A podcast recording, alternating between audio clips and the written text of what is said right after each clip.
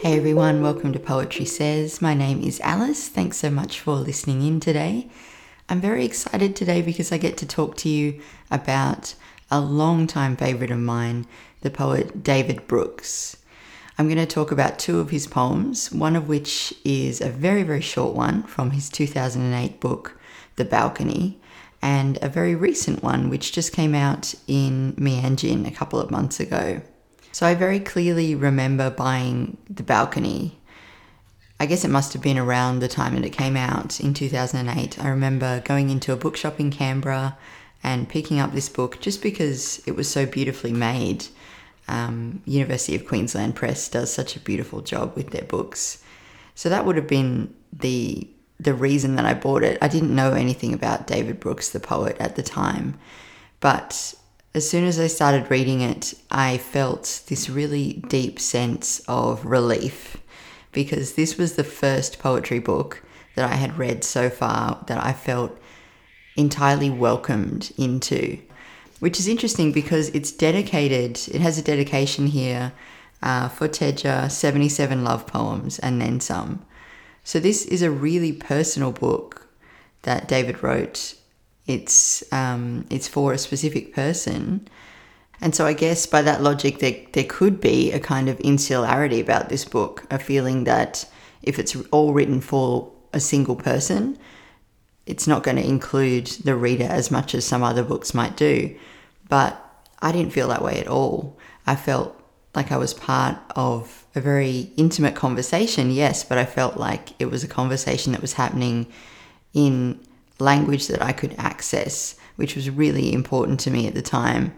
I'd just started writing poetry the year before, and I think I was still very much laboring under the delusion that I had to use a very specific kind of vocabulary and references, and I had to write a specific type of thing to be a poet. And this book is just so lucid it's so beautifully wrought. Every single poem in it is just so, it's just shining with the effort that's gone into it. But they're very simple. They're very simple poems a lot of the time. They're very clear. And this first one that I want to read you is a perfect example of that, I think. It's, as I said, incredibly short. It's a haiku in English, which I know can be controversial, but I think you'll agree this one is particularly well done. It's called The Way Back. You're sleeping my bridge over the abyss of night, each outbreath a plank. I just think that poem is so perfect as an example of how a haiku can work in English. The first line says so much with just four words You're sleeping my bridge. David's taken out any extraneous words here. I suppose you could have said, Your sleeping is my bridge, your sleeping becomes my bridge. Uh, of course, that doesn't work with the syllabic scheme of the haiku at all, but yeah, it's it's extremely condensed that first line, um, and the second line over the abyss of night. I don't know how many people listening are fellow insomniacs, but I'm sure all of us have had one of those nights that just feels like it stretches on forever. And the word abyss there is so perfect to me. It's um yeah, I can't I can't think of a better way to describe it. And then the last line is just so gorgeous. Each outbreath a plank. So again, fellow insomniacs, you'll know if uh, if you have someone in your house who's also sleeping, you're awake to hear their breath, right? And there's this deep feeling of loneliness being an insomniac. You feel like you're the only person awake, even though there are probably hundreds of people around you in houses everywhere who are also lying there awake, but you feel like you're the only one. And so, this sound of this person next to you breathing, each time they take a breath, there's a sense of you're not alone and time is passing. And eventually, dawn is going to come, and this fact of you not being able to sleep isn't going to matter anymore because everyone else is going to wake up and you're going to be part of the human family again. So, there's so much in that tiny, tiny little poem. because it's so short, it, it might have gone past really quickly, so I will just read it one more time before I move on. The way back. You're sleeping my bridge over the abyss of night, each outbreath a plank. That poem actually reminds me of a wonderful poem by Jane Kenyon. She has quite a few poems about insomnia, being, it sounds like, a pretty chronic insomniac herself and she's written one that's just called Insomnia at the Solstice.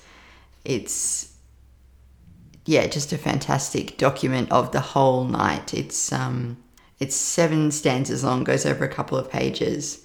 But so she just documents the whole process of going to bed, trying to go to sleep, realizing that she's not going to sleep this night, and getting towards the dawn. And then she gets up again, and the last stanza is just so great. She says, Washing up, I say to the face in the mirror, You're still here. How you bored me all night, and now I'll have to entertain you all day.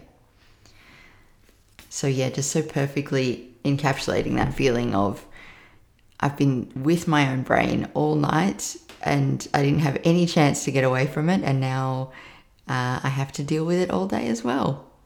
Just, yeah, really, really perfect, really clear. Um, yeah, really honestly documenting how frustrating it can be not to be able to sleep.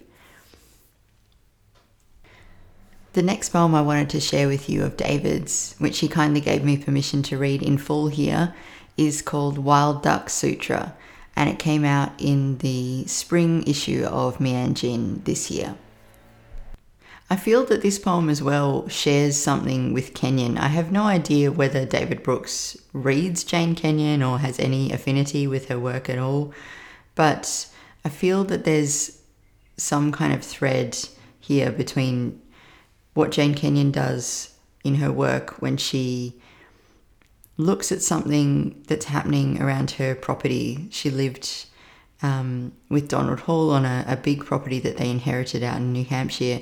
And so many of her poems are just looking at something relatively mundane, maybe a flower, maybe um, the change in weather, something that has to be done around the farm, and then drawing a line between that and some larger truth. And sometimes with Kenyon, that's a truth about God. Um, but my contention with Kenyon is that it's always a God that it, it's a complicated God. It's not the God of Mary Oliver who's going to come and fix everything. I think in David Brooks, it's probably a different story. Um, again, I don't don't know what David's relationship to the divine is at all, but um, I think it's interesting. So this poem is called Wild Duck Sutra. So calling a poem a sutra I had to look up what that word actually refers to. And apparently it's it's something like an aphorism that is part of scripture or teachings in um, a whole bunch of religions, including uh, Hinduism, Buddhism, and Jainism. It's meant to be sort of a short, pithy statement that teaches you something. This poem is actually quite long. It's it's four stanzas long, um, which is long in my book. It's not actually that long at all. And uh, yeah, I think it's interesting that it's called a sutra because there is a bit of a, a religious connotation there. But I think as you hear it, you can make up your own mind, but I don't know that there's much of the divine in it. I think it's very much in the tangible world. So I'll read it in full now, and then I'm going to go back and try and do a bit of a close reading on some of the stanzas and lines here. So, Wild Duck Sutra. Eight wild wood ducks greet me at the gate. Follow me down to the feed room. Wait while I get them a handful of seed before taking hay to the sheep, who descend upon it as if it were the last lucerne in the country. I stand and watch, then leave them to it, walk off to fill the water trough, the sky clearing in more ways than meet the eye, the world outside these fences so precariously at bay. It hardly bears thinking. All things are full of meaning, so they say. You just have to wait for it. What they don't say is how much you have to clear away before the simplest things become evident. As this, for example, dripping from the lip of the tank, creeping like the sunlight over the grass, slipping from the beaks of wood ducks, how we might share refuge, rescue each other.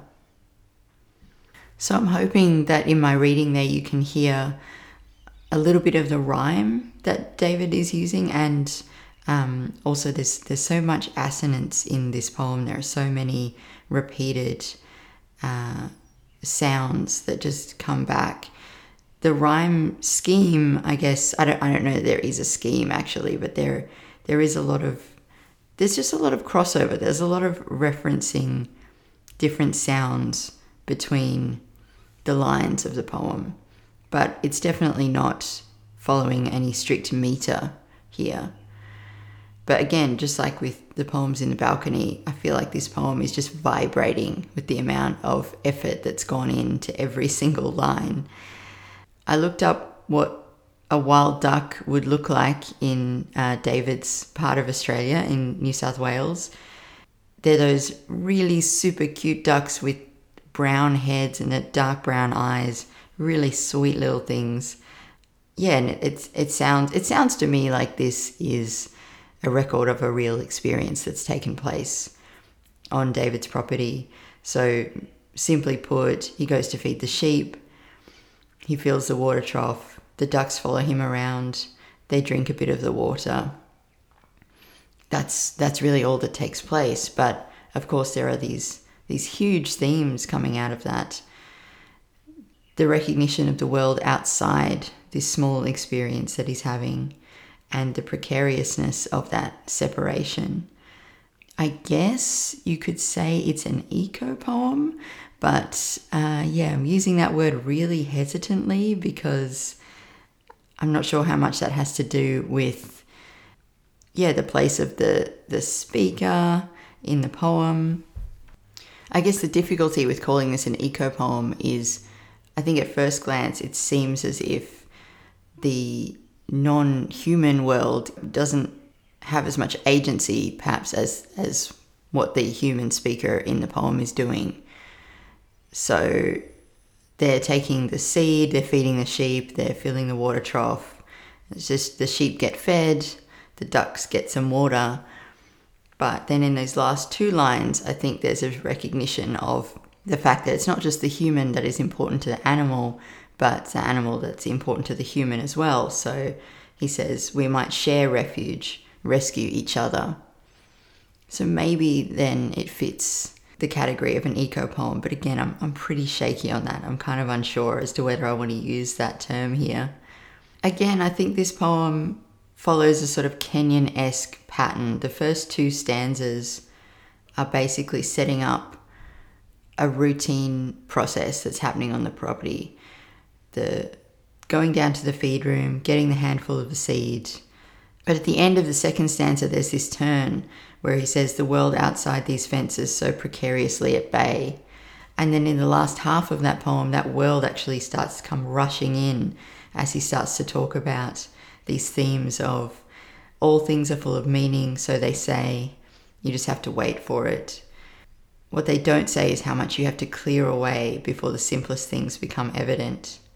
I think that line, how much you have to clear away, is, is so key here as well.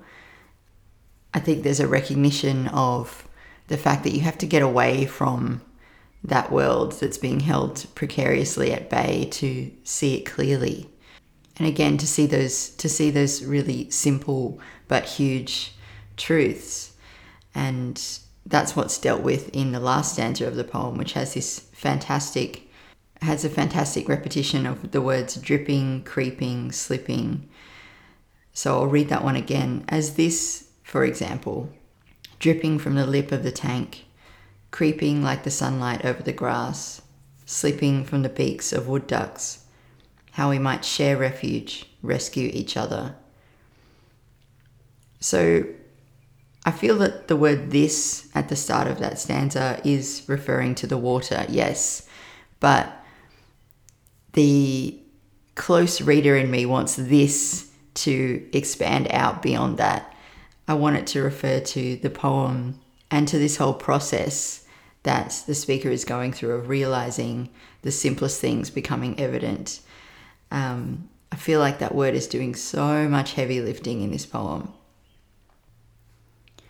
Again, I have no idea whether David Brooks reads Jane Kenyon. Maybe he hates Jane Kenyon. I don't know. Maybe he would really hate this this uh, parallel that I'm drawing here. But I feel as if Wild Duck Sutra has this similar sort of structure.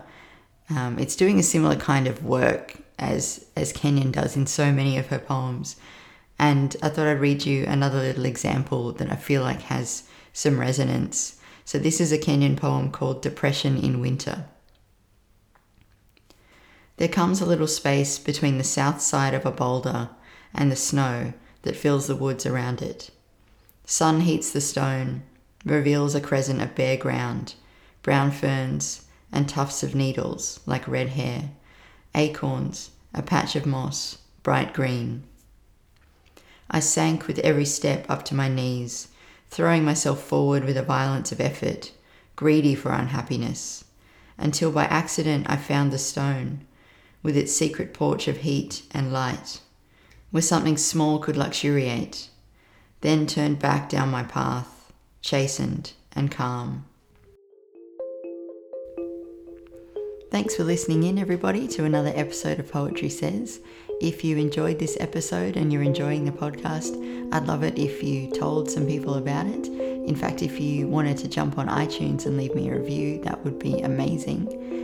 And thanks as well to David Brooks for getting in touch with me and generously allowing me to share these two beautiful poems on here.